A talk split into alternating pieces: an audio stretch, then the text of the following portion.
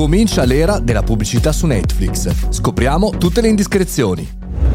Buongiorno e bentornati al Caffettino Podcast, sono Mario Moroni e anche oggi qui si parla di tech, si parla di novità e infatti entriamo nel merito di una delle rivoluzioni per quanto riguarda Netflix più grandi della sua storia, ovvero l'inserimento della DV.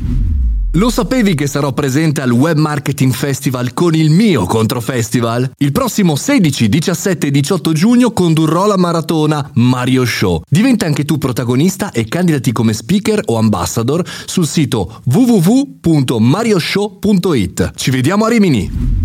Oltre al product placement, oltre a tutte le attività di sponsorizzazioni legate alle serie e ai film, diciamo molto commerciali, Netflix si sta per cambiare pelle. Infatti uno dei suoi punti iniziali era che non aveva, e per il momento non ha, la pubblicità all'interno di serie e film. Però sta per cambiare, proprio perché, come abbiamo già detto, le ultime trimestrali fanno veramente preoccupare e tra poco ci saranno anche altri problemi come la disiscrizione di tanti utenti e l'abbandono della piattaforma.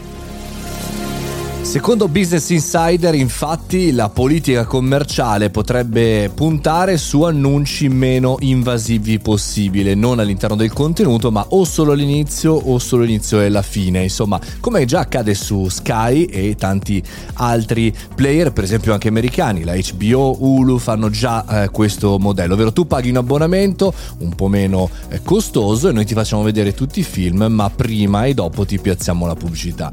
È una scelta anche un po' di abbassare in realtà il pricing e permettere a tutti quelli che condividono oggi la password su più profili di non far più questo, perché a fine di quest'anno arriveranno altre restrizioni in ambito di condivisione e quindi a chi si rivolge Netflix? A chi non vuole spendere una cifra importante per la multivisione, vuole risparmiare. Quindi dopo aver perso 200.000 abbonamenti, nei prossimi mesi la previsione di perderne non di più anche altrettanti, bisogna correre ai ripari. Quindi se da una parte la retorica che arriva a noi consumatori di Netflix qualitativo, sempre in grado di stupire, in realtà poi nei numeri comincia un po' ad arrancare. Perché? Perché il mercato dello streaming è finalmente maturo, ormai da qualche anno ci sono tanti player. E poi perché le cose che ci vengono raccontate non sempre vanno bene. Quello è marketing, poi noi dobbiamo fare anche conto nostro del tempo che dedichiamo anche allo streaming, per esempio. Non è obbligatorio conoscere tutte le serie e parlare con amici dell'ultima novità. Conviene decidere anche quanto tempo dedichiamo.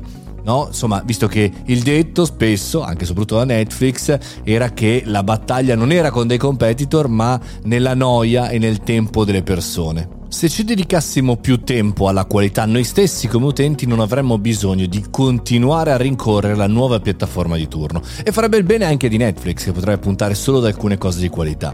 Staremo a vedere cosa succederà e chiaramente vi aggiorno anche su questi cambiamenti. Se ti sta piacendo questo podcast, seguimi, metti follow, fai anche una bella recensione su Apple Podcast e dammi 5 stelle qui su Spotify. Oppure anche vieni su Telegram, Mario Moroni canale, e non perderti nessuna notifica di nessuna mia attività ed evento. Mi raccomando, 16, 17, 18 giugno, come hai visto, Web Marketing Festival. Ci vediamo lì, ci vediamo a Rimini e noi ci sentiamo anche domani mattina. Buona giornata.